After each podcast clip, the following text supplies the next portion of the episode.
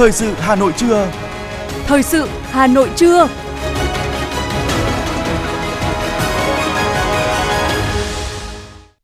Võ Nam Khánh Hà xin được đồng hành cùng quý vị thính giả trong 30 phút của chương trình thời sự trưa nay, thứ bảy ngày 22 tháng 4 năm 2023. Chương trình có những nội dung chính sau đây. Thủ tướng Chính phủ chủ trì hội nghị lắng nghe ý kiến của doanh nghiệp FDI. Lãi suất liên ngân hàng giảm sâu, ngân hàng nhà nước hút dòng 13.500 tỷ đồng trong tuần. Trang bị kiến thức pháp luật cho đoàn viên người lao động. Hội thi nghề truyền thống bánh cuốn Thanh Trì. Trong phần tin thế giới, khảo sát hơn 80% người dân Nga ủng hộ Tổng thống Putin. Phái đoàn đến từ hơn 30 quốc gia tham dự hội nghị thượng đỉnh Phật giáo toàn cầu năm 2023. Sau đây là nội dung chi tiết. Thưa quý vị và các bạn, Sáng nay, Thủ tướng Chính phủ Phạm Minh Chính chủ trì hội nghị Thủ tướng Chính phủ gặp mặt các nhà đầu tư nước ngoài nhằm lắng nghe ý kiến, tháo gỡ khó khăn, vướng mắc, thúc đẩy phát triển doanh nghiệp. Hội nghị được tổ chức trực tuyến giữa đầu cầu trụ sở chính phủ với đầu cầu 63 tỉnh thành phố trực thuộc Trung ương và 37 điểm cầu tại các doanh nghiệp có vốn đầu tư nước ngoài FDI tại Việt Nam. Phát biểu khai mạc, Thủ tướng Phạm Minh Chính nêu rõ, hội nghị có ý nghĩa rất quan trọng, nhất là trong bối cảnh tình hình thế giới diễn biến nhanh, phức tạp, nhiều vấn đề chưa có tiền lệ, vượt qua dự báo, tác động tới tình hình kinh tế Việt Nam, gây ra những khó khăn cần tháo gỡ, những thách thức cần vượt qua. Chính phủ Việt Nam mong muốn được lắng nghe, chia sẻ và thấu hiểu, đồng hành cùng các nhà đầu tư nước ngoài. Thủ tướng Chính phủ khẳng định, Đảng, Nhà nước luôn tôn trọng, bảo vệ quyền lợi ích chính đáng, hợp pháp của nhà đầu tư, bảo đảm hài hòa lợi ích giữa nhà nước, nhà đầu tư và người lao động trong doanh nghiệp, không hình thức hóa các quan hệ kinh tế và dân sự, nhưng xử lý nghiêm những người vi phạm pháp luật theo quy định để bảo đảm bảo vệ những người làm ăn chân chính, tuân thủ pháp luật và có trách nhiệm với cộng đồng, với sự phát triển chung. Thủ tướng đề nghị các đại biểu, đại diện doanh nghiệp, nhà đầu tư tập trung nêu rõ vấn đề, đề xuất kiến nghị cụ thể với tinh thần thẳng thắn, chân thành, cởi mở, trách nhiệm trên nguyên tắc, khó khăn đến đâu, tháo gỡ đến đó, khó khăn ở đâu, tháo gỡ ở đó, vướng mắc ở cấp nào, cấp đó giải quyết, không nói không, không nói khó, không nói có mà không làm. Thủ tướng cho biết ngay sau hội nghị sẽ ban hành một văn bản phù hợp để thống nhất triển khai thực hiện, thích ứng tình hình, khả thi, hiệu quả trên nguyên tắc bảo đảm đúng pháp luật, hài hòa lợi ích. Thưa quý vị, chiều qua theo giờ địa phương, tại thủ đô La Habana, Cuba, Chủ tịch Quốc hội Vương Đình Huệ đã gặp mặt lãnh đạo đại diện Viện Cuba hữu nghị với các dân tộc, Hội hữu nghị Cuba Việt Nam, các trường mang tên Bác Hồ, Nguyễn Văn Trỗi, Võ Thị Thắng và đại diện làng Bến Tre. Lắng nghe những chia sẻ và tình cảm chân thành của các đại biểu tại cuộc gặp mặt, Chủ tịch Quốc hội Vương Đình Huệ xúc động cảm ơn Viện Cuba hữu nghị với các dân tộc, Hội hữu nghị Cuba Việt Nam đã phối hợp tổ chức cuộc giao lưu hữu nghị thắm tình đoàn kết anh em Việt Nam Cuba là dịp để các thành viên đoàn Việt Nam được gặp gỡ những người đồng chí anh em Cuba thân thiết, những người đã và đang cống hiến hết mình để vun đắp cho tình đoàn kết thủy chung Việt Nam Cuba. Chia sẻ một số kết quả chuyến thăm Cuba lần này, Chủ tịch Quốc hội cho biết tại các cuộc hội đàm, hội kiến với lãnh đạo Đảng, Nhà nước Cuba, hai bên đã thống nhất về nhiều vấn đề quan trọng, đặc biệt là nỗ lực tăng cường hiệu quả hợp tác, phát huy thế mạnh của nhau, hỗ trợ giúp đỡ nhau vượt qua khó khăn thách thức. Hàng chục văn kiện hợp tác đã được ký kết giữa các cơ quan doanh nghiệp của hai nước, trong đó có 4 văn kiện hợp tác trong các lĩnh vực điện, dầu khí, vật liệu xây dựng và hàng không. Nhiều thỏa thuận kết nghĩa giữa địa phương hai nước cũng sẽ được ký kết trong dịp này. Tại cuộc gặp, Chủ tịch Quốc hội Vương Đình Huệ đã trao quà tặng lãnh đạo Viện Cuba hữu nghị với các dân tộc, thành viên sáng lập Ủy ban đoàn kết với Việt Nam, làng Bến Tre, trao ba máy tính bàn tượng trưng cho ba trường mang tên Việt Nam gồm trường Trung học cơ sở Tio Hồ, trường Trung học cơ sở bác Hồ, trường Trung học cơ sở Võ Thị Thắng và trường Trung học cơ sở Nguyễn Văn Trỗi. Số máy tính còn lại sẽ được chuyển tới từng trường. Tối qua, tại quảng trường Hùng Vương, thành phố Việt Trì, tỉnh Phú Thọ, Bộ Văn hóa, Thể thao và Du lịch phối hợp với Ủy ban Nhân dân tỉnh Phú Thọ khai mạc lễ hội Đền Hùng Tuần Văn hóa Du lịch Đất Tổ năm 2023. Liên hoan di sản văn hóa phi vật thể được UNESCO ghi danh và kỷ niệm 20 năm thực hiện Công ước 2003 của UNESCO. Dự và phát biểu tại lễ khai mạc, Ủy viên Ban chấp hành Trung ương Đảng, Phó Thủ tướng Chính phủ Trần Hồng Hà nhận định, Dỗ Tổ Hùng Vương, lễ hội Đền Hùng 2023 là dịp hội tụ của tinh hoa di sản văn hóa mọi miền Tổ quốc, sẽ mang đến cho đồng bào và du khách những trải nghiệm sâu sắc, từ đó thêm hiểu, thêm yêu và tự hào hơn về đất nước, văn hóa và con người Việt Nam. Đây còn là dịp để chúng ta nhìn lại chặng đường 20 năm, Việt Nam là thành viên có trách nhiệm trong triển khai các chương trình hành động về bảo vệ di sản văn hóa phi vật thể theo tinh thần của Công ước các di sản văn hóa Việt Nam tiếp tục được bảo tồn và lan tỏa hệ giá trị bản sắc, nhân văn, góp phần đưa văn hiến Việt Nam cùng tỏa sáng trong dòng chảy văn minh nhân loại.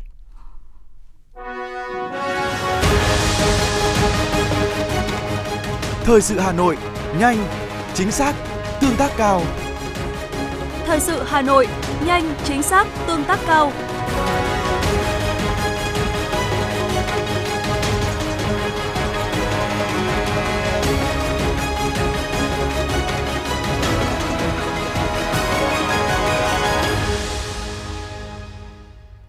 Chương trình xin được tiếp tục với những thông tin đáng chú ý khác. Chính phủ vừa ban hành nghị quyết số 58 ngày 21 tháng 4 năm 2023 về một số chính sách, giải pháp trọng tâm hỗ trợ doanh nghiệp chủ động thích ứng, phục hồi nhanh và phát triển bền vững đến năm 2025. Theo nghị quyết, nhằm hỗ trợ các doanh nghiệp Việt Nam chủ động thích ứng, phục hồi nhanh và phát triển bền vững cả về số lượng, chất lượng, thực sự trở thành lực lượng quan trọng bảo đảm tính tự chủ của nền kinh tế. Chính phủ yêu cầu các bộ, cơ quan ngang bộ, cơ quan thuộc chính phủ, Ủy ban nhân dân các tỉnh thành phố trực thuộc trung ương thực hiện quyết liệt hiệu quả những quan điểm, mục tiêu, nhiệm vụ và giải pháp trọng tâm hỗ trợ và phát triển doanh nghiệp. Nghị quyết này có hiệu lực kể từ ngày 21 tháng 4 năm 2023 và thay thế nghị quyết số 35 ngày 15 tháng 6 năm 2016 của Chính phủ về hỗ trợ và phát triển doanh nghiệp đến năm 2020. Tính đến nay, tổng vốn đầu tư trực tiếp nước ngoài vào Việt Nam đạt gần 8,88 tỷ đô la Mỹ, bằng 82,1% so với cùng kỳ. Dù nhà đầu tư vẫn còn thận trọng rót vốn trong bối cảnh khó khăn chung, song đã có tới 750 dự án đầu tư mới với tổng vốn đăng ký đạt hơn 4,1 tỷ đô la Mỹ, tăng trên 65% về số dự án và hơn 11% về số vốn đăng ký so với cùng kỳ hơn 200 triệu đô la Mỹ, tương đương với 4.700 tỷ đồng là cam kết mới nhất của các doanh nghiệp nước ngoài trong việc xây dựng cụm công nghiệp trung hòa carbon đầu tiên tại tỉnh Bình Dương.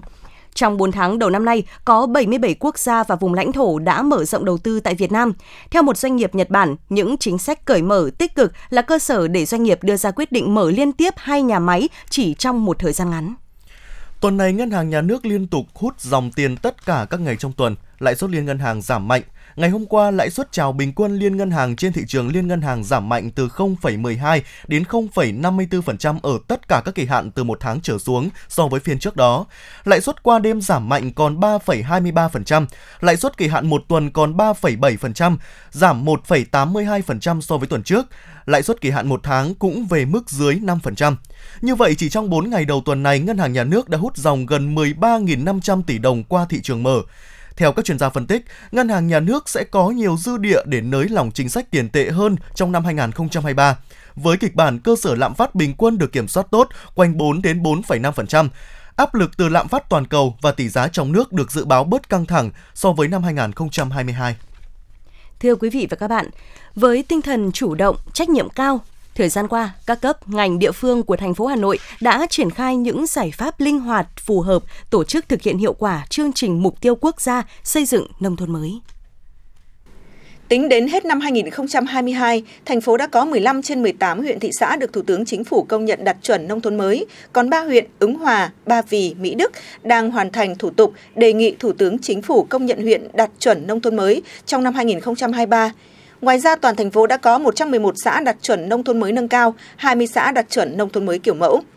Khác với nhiều địa phương, việc xây dựng nông thôn mới ở thủ đô Hà Nội có điểm đáng chú ý là thành phố tập trung thực hiện các giải pháp xây dựng nông thôn mới theo hướng phát triển đô thị và bảo vệ môi trường, gắn với việc hoàn thành những tiêu chí xây dựng huyện thành quận và xã thành phường. Kết quả nổi bật đó đang được thể hiện rõ nét ở năm huyện đang có chủ trương phát triển thành quận là Đan Phượng, Đông Anh, Thanh Trì, Gia Lâm và Hoài Đức. Điều đáng mừng đến thời điểm này có 4 huyện Đan Phượng, Gia Lâm, Đông Anh, Thanh Trì có đủ điều kiện hoàn thiện hồ sơ, báo cáo Ủy ban nhân dân thành phố Hà Nội đề nghị Thủ tướng Chính phủ công nhận huyện đạt chuẩn nông thôn mới nâng cao năm 2023.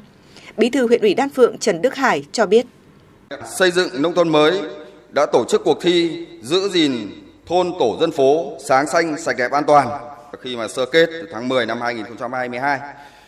Ờ, xây và kè ao môi trường. Thì trên ờ, toàn địa bàn huyện hiện nay là có 145 ao hồ thì hiện nay đã ờ, xây kè được 221 và cái nội dung nữa là cải tạo cảnh quan đê. Thì trên địa bàn huyện thì có 35 km đê. Hiện nay đã cải tạo chỉnh trang làm sạch làm đẹp được 6,6 km và với 100% xã hội hóa kinh phí khoảng 2,7 tỷ đồng. Trên tinh thần xây dựng nông thôn mới là không có điểm dừng, nhất là ở những địa phương đang ở trong lộ trình phát triển huyện thành quận và xã thành phường. Mới đây trong thông báo kết luận về hội nghị ban chỉ đạo chương trình số 04 của Thành ủy Hà Nội về đẩy mạnh thực hiện hiệu quả chương trình mục tiêu quốc gia xây dựng nông thôn mới gắn với cơ cấu lại ngành nông nghiệp và phát triển kinh tế nông thôn, nâng cao đời sống vật chất tinh thần của nông dân giai đoạn 2021-2025, quý 1 2023, nhiệm vụ và giải pháp quý 2 năm 2023. Ban chỉ đạo chương trình số 04 của Thành ủy Hà Nội đã chỉ đạo 5 huyện Đan Phượng, Đông Anh, Thanh Trì, Gia Lâm và Hoài Đức tiếp tục giả soát các tiêu chí, hoàn thành xây dựng nông thôn mới nâng cao trước khi lên quận. Bí thư Thành ủy Đinh Tiến Dũng nhấn mạnh. Chúng ta có thể phát triển mấy cái đô thị ở đây cho nó phát triển tốt. Nhưng mà sau khi phát triển đô thị thì làm sao đảm bảo cái dân sinh, đảm bảo cái sinh kế của người dân thì nó phải bằng từ tiềm năng lợi thế của địa phương. Đây là cái điểm mà nói thực công chí là suy nghĩ kỹ và tôi, bản thân tôi cũng như các đồng chí trong thường trực thành ủy rất trăn trở. Và hôm nay tôi cũng thẳng thắn báo cáo với các đồng chí, ban thường vụ huyện ủy, ban chấp hành đảng bộ huyện. Các đồng chí sẽ suy nghĩ xem, phải chăng mình có cái gì đột phá? Nhưng mà tiềm năng lợi thế của chúng ta là cái gì? Để mà có cái bước vừa là phát triển đột phá về kinh tế, vừa là có bước phát triển đột phá về thu nhập bình quân đầu người của người dân. Nhưng mà phải bền vững. Đấy là cái điểm mà tôi thấy. Nhiệm vụ đặt ra rất nặng nề nhưng phù hợp với bối cảnh thực tiễn, đòi hỏi những địa phương này phải kết hợp hài hòa, hiệu quả nhiệm vụ xây dựng nông thôn mới nâng cao, kiểu mẫu, cũng như hoàn thiện các tiêu chí huyện thành quận, xã thành phường, cùng hướng đến mục tiêu cao nhất là kiên định xây dựng phát triển nông thôn, đô thị văn hiến, văn minh và hiện đại. Tinh thần này phải thấm sâu trong hệ thống chính trị và toàn thể nhân dân ở năm huyện. Đồng thời, các ngành liên quan của thành phố cần quán triệt sâu sắc, phối hợp cùng các địa phương, thực hiện hiệu quả đúng tiến độ kế hoạch đề ra của thành phố về xây dựng nông thôn mới. Đặc biệt, các huyện chủ động đề xuất những chính sách xây dựng nông thôn mới theo hướng phù hợp với thực tiễn ở địa phương, đồng thời ưu tiên dành nguồn lực đầu tư để đảm bảo hoàn thành những tiêu chí xây dựng huyện nông thôn mới nâng cao, xã nông thôn mới nâng cao kiểu mẫu theo đúng kế hoạch, quan tâm thực hiện nghiêm công tác quy hoạch và quản lý quy hoạch, xây dựng đất đai, vệ sinh môi trường, sản xuất nông nghiệp theo hướng tập trung, ứng dụng công nghệ cao, xây dựng hệ thống hạ tầng kinh tế, kỹ thuật, hạ tầng xã hội phải đồng bộ, hiện đại, hài hòa thực hiện tốt và hiệu quả những nhiệm vụ này cũng là hướng đến xây dựng nông thôn mới văn minh hiện đại, hiện thực hóa mục tiêu quan trọng nhất, nâng cao đời sống vật chất, tinh thần cho nhân dân. Tháng 4 cách đây 48 năm, từng đoàn quân ào ào như thác lũ tiến về Sài Gòn. Khoảnh khắc lá cờ giải phóng tung cánh trên bầu trời ngày 30 tháng 4 năm 1975 chính là một dấu mốc vĩ đại trong lịch sử dân tộc. Tổ quốc thống nhất, Bắc Nam sum họp, đất nước chọn niềm vui, bước vào kỷ nguyên mới, độc lập và tự do. Những ngày tháng tư này, ngắm nhìn non sông một dải cờ bay, ta càng thêm bồi hồi xúc động khi nghĩ về những năm tháng hào hùng của đất nước với những cột mốc lịch sử trọng đại từ Hiệp định Geneva đến Hiệp định Paris và kết thúc bằng đại thắng mùa xuân năm 1975. Chương trình chính luận nghệ thuật đặc biệt Khát vọng hòa bình, một câu chuyện được viết bằng ngôn ngữ âm nhạc, kể lại hành trình dặm dài đi tìm độc lập, thống nhất của cả một dân tộc với điểm nhấn chính là giai đoạn 1973-1975, chặng đường đấu tranh cuối cùng để đi tới ngày thống nhất, đất nước chọn niềm vui. Chương trình Khát vọng hòa bình, đất nước chọn niềm vui sẽ được phát thanh truyền hình trực tiếp trên kênh H1, H2, sóng FM 96 và trên các nền tảng số của Đài Phát thanh Truyền hình Hà Nội vào lúc 20 giờ ngày 28 tháng 4 năm 2023. Mời quý vị và các bạn đón xem.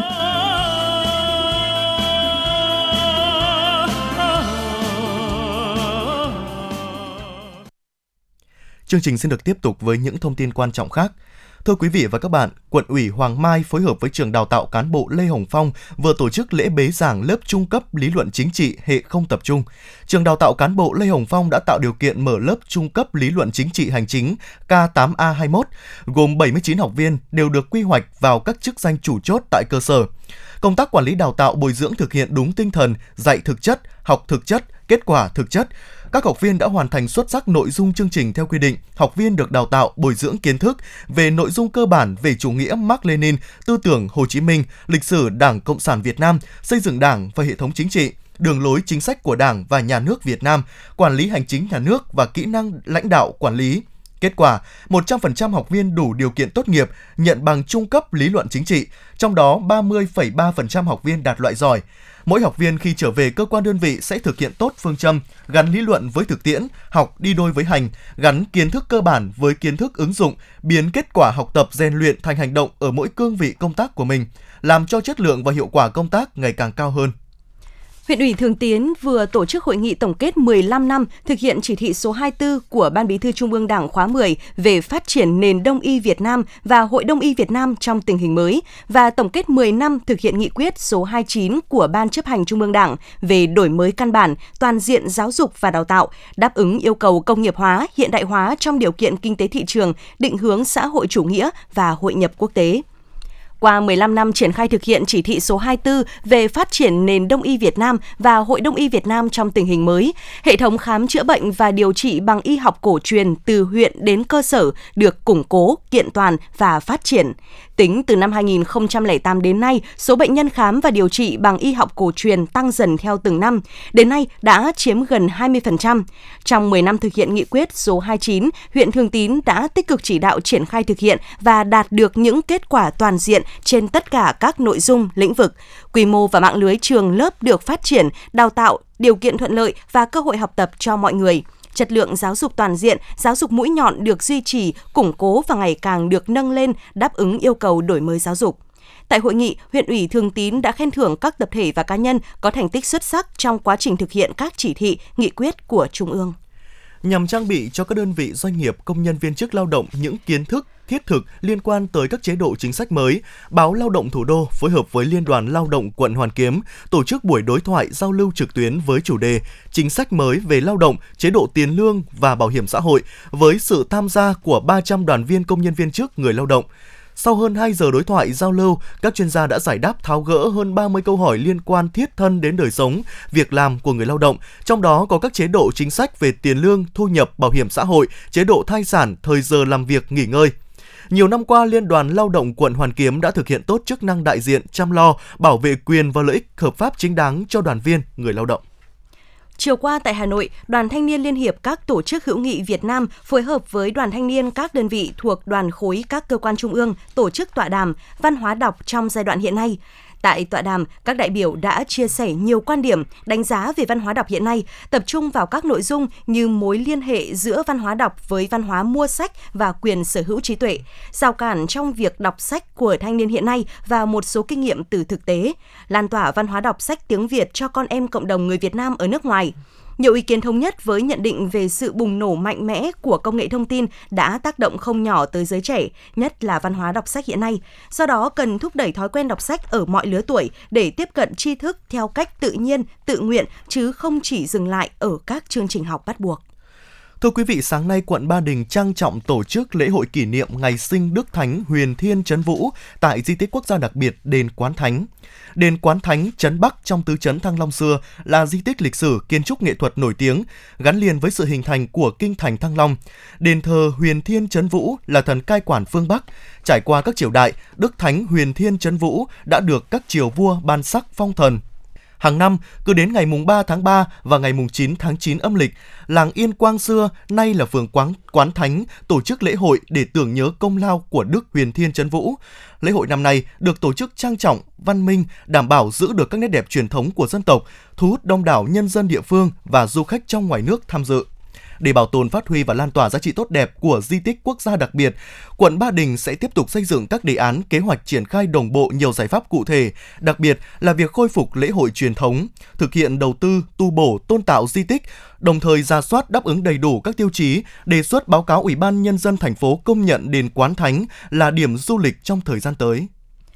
phường Thanh Trì vừa tổ chức hội thi nghề truyền thống bánh cuốn Thanh Trì năm 2023, chào mừng 20 năm thành lập quận Hoàng Mai. Tại hội thi, 9 khu dân cư tham gia tranh tài với hai loại bánh cuốn lá và bánh cuốn nhân. Ban giám khảo chấm điểm theo các quy định như các đội phải làm theo đúng phương pháp và vật dụng cổ truyền. Trong một thời gian quy định, đội nào tráng được nhiều bánh, bánh mỏng, dẻo, có sắc trắng mịn cùng nước chấm ngon, trình bày đẹp đội hình phải có già trẻ, nam nữ, trang phục cổ truyền. Hội thi góp phần gìn giữ, tôn vinh nét văn hóa ẩm thực truyền thống của Thanh Trì, đồng thời là dịp để người dân phường Thanh Trì giao lưu, chia sẻ kinh nghiệm.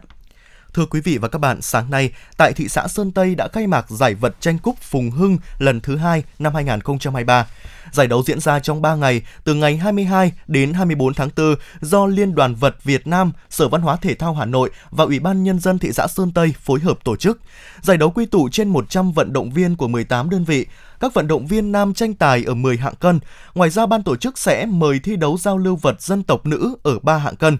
Giải vật tranh cúp Phùng Hưng lần thứ hai năm 2023 là hoạt động thể thao quy mô lớn, phát huy truyền thống thượng võ của anh hùng dân tộc quê hương Sơn Tây, Đức vua Phùng Hưng, bố cái đại vương, đẩy mạnh phong trào toàn dân rèn luyện thân thể theo gương Bắc Hồ vĩ đại nhằm khơi dậy, giữ gìn và phát triển môn thể thao dân tộc truyền thống của thị xã trở thành một hoạt động thường xuyên hàng năm. Sự kiện Photo Hà Nội 23 Biennial nhiếp ảnh quốc tế, chương trình có quy mô lớn trong lĩnh vực nhiếp ảnh do Sở Văn hóa và Thể thao Hà Nội phối hợp với Viện Pháp tại Việt Nam vừa được tổ chức tại Trung tâm Nghệ thuật 22 Hàng Buồm, quận Hoàn Kiếm. Đây là sự kiện ấn tượng trong lĩnh vực nhiếp ảnh. Chương trình gồm nhiều hoạt động phong phú như triển lãm ảnh, tọa đàm và các trải nghiệm thực hành nhiếp ảnh diễn ra tại 20 không gian văn hóa trên địa bàn thủ đô. Photo Hà Nội 23 nhiếp ảnh quốc tế mang đến cho công chúng có một cái nhìn mới mẻ, hấp dẫn về nghệ thuật nhiếp ảnh đương đại ở Việt Nam và quốc tế. Trong khuôn khổ triển lãm, ngoài phần các tác phẩm chính của 16 tác giả, còn có phần trưng bày các bức ảnh đen trắng chụp những gánh hàng rong thời đầu thế kỷ 20 của nhiều nhiếp ảnh gia người Pháp và loạt hình ảnh màu phục dựng 3D tái hiện kiến trúc, bối cảnh của những ngôi nhà với kiến trúc Đông Dương đặc sắc. Triển lãm tập hợp những cách tiếp cận nhiếp ảnh như một ngôn ngữ nghệ thuật, cho thấy sự đa dạng trong cách tiếp cận về nhiếp ảnh của các tác giả. Thưa quý vị và các bạn, nằm cuối đường Chu Văn An đối diện bệnh viện Ca, cơ sở Tân Triều, huyện Thanh Trì, cứ mỗi buổi chiều từ thứ hai đến thứ sáu hàng tuần, tiệm cơm nụ cười Sinbi lại được đón tiếp những vị khách đặc biệt ghé thăm.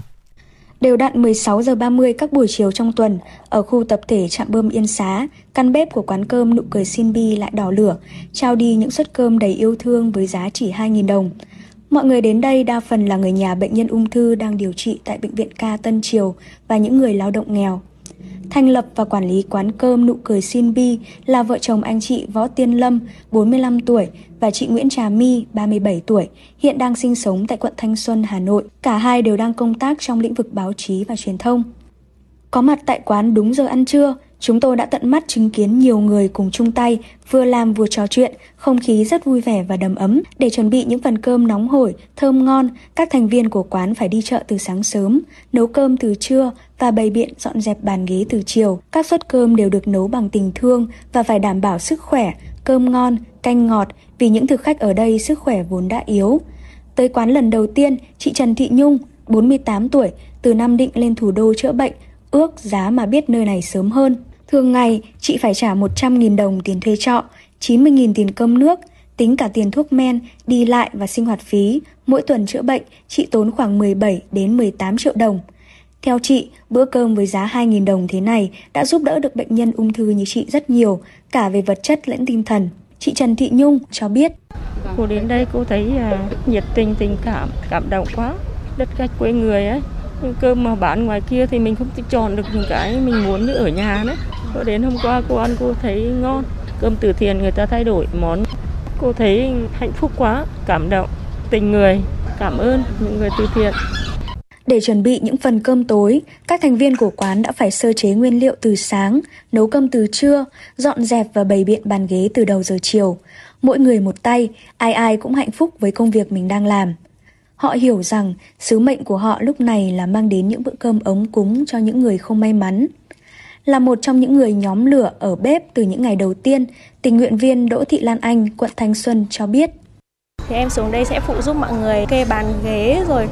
uh, bổ hoa quả ờ, trắng miệng và chia cơm cho các bác. 4 rưỡi là các bác bắt đầu ăn cơm. Thì tầm khoảng ờ, 5 giờ 15 là các bác ăn xong thì bọn em sẽ dọn tầm 6 giờ là xong. Bọn em nhận phản hồi của mọi người thường xuyên và hàng ngày luôn. Ngày nào các bác cũng khen cơm ngon và giống như là cơm gia đình ấy. Khi mà các bác đến đây thì lúc nào cũng nói câu cảm ơn, cảm thấy rất là vui và thấy mình tuy là cái sức của mình nó nó nhỏ bé thôi nhưng mà mang lại niềm vui cho rất là nhiều người. Trong suốt quá trình hoạt động, dù gặp nhiều khó khăn, tuy nhiên nhờ sự nỗ lực, tâm huyết và giúp đỡ của nhiều tình nguyện viên nên hiện tại quán cơm nụ cười Sinbi vẫn hoạt động khá suôn sẻ. Lượng thực khách đến quán dùng bữa ngày một nhiều, mang lại niềm vui lớn không chỉ riêng vợ chồng anh chị Lâm My mà cả các bệnh nhân đang điều trị tại bệnh viện Ca Tân Triều. Anh Võ Tiên Lâm, chủ quán cơm chia sẻ. Mình cũng luôn nói với những người đồng hành cùng quán, quan tâm đến quán rằng là thứ nhất mọi người hãy coi đây là quán của mình. Coi đây là quán của mình thì mọi người sẽ dễ lan tỏa hơn đối với những người xung quanh. Thì mọi người sẽ xác định đi một con đường dài, không chỉ là một tháng, 3 tháng, 6 tháng hay một năm. Sẽ xác định rằng là có mục tiêu từng tháng một, kêu gọi mọi người đi đồng hành với mình trên một con đường dài. Và đến bây giờ thì mọi việc vẫn khá ổn và mình nghĩ rằng là mình có thể làm được cùng mọi người. Đối với những bệnh nhân điều trị bệnh ung thư dài ngày, những suất cơm chỉ với giá 2.000 đồng thực sự đã giúp cho nhiều số phận nghèo khổ, bệnh tật có thêm chút sức lực để chống chọi và có thêm nghị lực, niềm tin vào cuộc sống. Chính vì thế nên quán cơm nụ cười này, từ thành viên đến các tình nguyện viên, ai ai cũng hạnh phúc với công việc mình đang làm. Họ hiểu rằng sứ mệnh của họ lúc này là mang đến những bữa cơm ấm cúng cho những người không may mắn, qua đó thắp sáng thêm hy vọng, hạnh phúc cho những người bệnh ở nơi đây.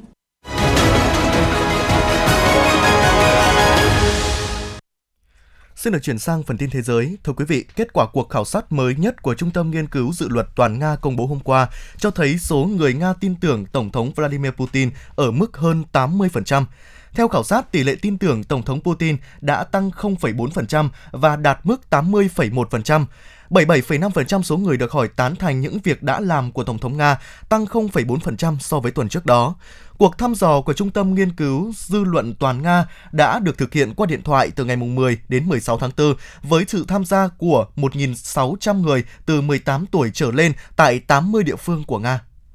Với chủ đề phản ứng với những thách thức đương đại, từ triết lý tới thực tiễn, Hội nghị Thượng đỉnh Phật giáo Toàn cầu 2023 diễn ra từ ngày 20 đến 21 tháng 4 tại thủ đô New Delhi, Ấn Độ. Phái đoàn Giáo hội Phật giáo Việt Nam do Đức Pháp chủ, trưởng lão Hòa thượng Thích Trí Quảng dẫn đầu và là người thuyết trình chính của hội nghị.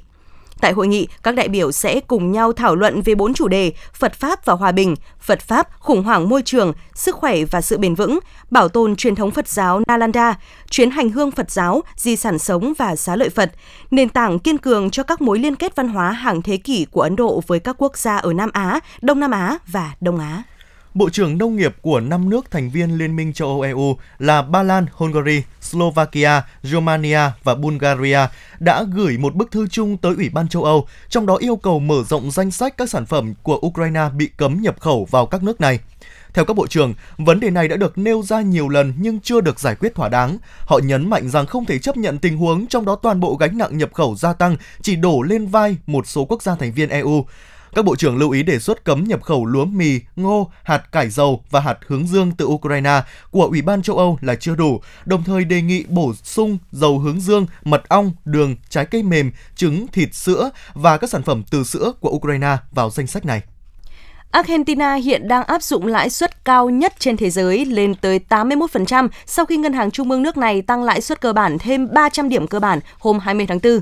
Cơ quan quản lý tài chính của Argentina đã thực hiện bước đi táo bạo tăng mạnh lãi suất sau khi lạm phát tăng vọt vượt dự kiến trong tháng 3, vượt 104% so với cùng kỳ năm 2022. Trong đó, giá của nhiều mặt hàng tiêu dùng đã tăng gấp hơn 2 lần so với cùng kỳ.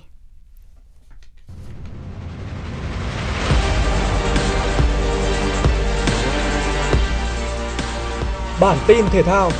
Bản tin thể thao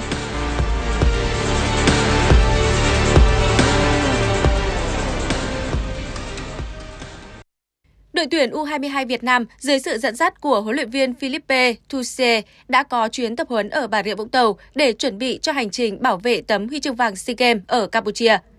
Theo kế hoạch, U22 Việt Nam sẽ có tổng cộng 7 buổi tập ở Bà Rịa Vũng Tàu trước khi lên đường đi Phnom Penh vào ngày 26 tháng 4. Ngoài ra, thầy trò huấn luyện viên Philippe Toussier cũng có hai trận đấu tập nội bộ với câu lạc bộ Thành phố Hồ Chí Minh vào ngày 21 tháng 4 và câu lạc bộ Bà Rịa Vũng Tàu vào ngày 24 tháng 4. Hai trận đấu giao hữu với hai đội bóng của V-League và hạng nhất được xem như những buổi tổng duyệt của huấn luyện viên Tuse với các học trò ở U22 Việt Nam trước thềm kỳ đại hội thể thao Đông Nam Á lần thứ 32 ở Campuchia. Ở trận đấu đầu tiên với câu lạc bộ Thành phố Hồ Chí Minh vào chiều ngày hôm qua, U22 Việt Nam và đội bóng đang xếp thứ 12 V-League 2023 đã tạo nên một cuộc rượt đuổi tỷ số hấp dẫn với tổng cộng 5 bàn thắng được ghi. Sau trận đấu với câu lạc bộ Thành phố Hồ Chí Minh, U22 Việt Nam sẽ có thêm 3 buổi tập nữa ở Bà Rịa Vũng Tàu và trận đấu giao hữu với câu lạc bộ Bà Rịa Vũng Tàu trước khi huấn luyện viên Tuchel chính thức chốt danh sách 20 tuyển thủ lên đường đi Phnom Penh dự SEA Games 32. Trận đấu sớm nhất vòng 32 giải ngoại hạng Anh giữa Arsenal và Southampton. Ngay ở giây thứ 27, tận dụng sai lầm của thủ môn Aaron Ramsdale, Carlos Alcaraz đã dứt điểm tung lưới của Arsenal, mở tỷ số cho Southampton. Bị dẫn bàn trước, Arsenal lập tức gia tăng sức ép về phía khung thành của thủ môn Gavin Basnu. Phút thứ 14, Theo Walcott dễ dàng đánh bại thủ thành Aaron Ramsdale nhân đôi cách biệt cho đội khách. Sau bàn thua thứ hai, huấn luyện viên Mikel Arteta tiếp tục thúc giục các học trò tràn lên tấn công. Phút thứ 20, Gabriel Martinelli bắt volley làm tung lưới thủ thành Bastonu, rút ngắn cách biệt xuống 1-2 cho Arsenal. Sang đến hiệp 2, pháo thủ đã phải nhận bàn thua thứ 3 ở phút thứ 66 do một pha dứt điểm chính xác của Jose Caleta. Khi đội nhà đang chơi tấn công như gà mắc tóc, thì tiền vệ đội trưởng Martin Odegaard đã tung ra cú dứt điểm kỹ thuật rút ngắn tỷ số xuống 2-3 vào phút thứ 88. Đến phút thứ 90, Bukayo Saka quân bình tỷ số 3-3 cho Arsenal. Trải qua 3 trận hòa liên tiếp, Arsenal vẫn đang dẫn đầu trên bảng xếp hạng với 75 điểm sau 32 trận, hơn nửa xanh thành Manchester 5 điểm nhưng thi đấu nhiều hơn 2 trận. Dự báo thời tiết ngày và đêm 22 tháng 4 năm 2023, Khu vực trung tâm thành phố Hà Nội có mây, ngày nắng, đêm không mưa, gió đông nam cấp 2, cấp 3, nhiệt độ thấp nhất từ 25 đến 27 độ, nhiệt độ cao nhất từ 32 đến 34 độ. Quý vị và các bạn vừa nghe chương trình thời sự của Đài Phát thanh và Truyền hình Hà Nội, chỉ đạo nội dung Nguyễn Kim Khiêm, chỉ đạo sản xuất Nguyễn Tiến Dũng, tổ chức sản xuất Quang Hưng. Chương trình do biên tập viên Minh Thơm, phát thanh viên Khánh Hảo Võ Nam và kỹ thuật viên Quang Ngọc thực hiện. Hẹn gặp lại quý vị trong chương trình thời sự lúc 19 giờ tối nay. Thân ái, chào tạm biệt.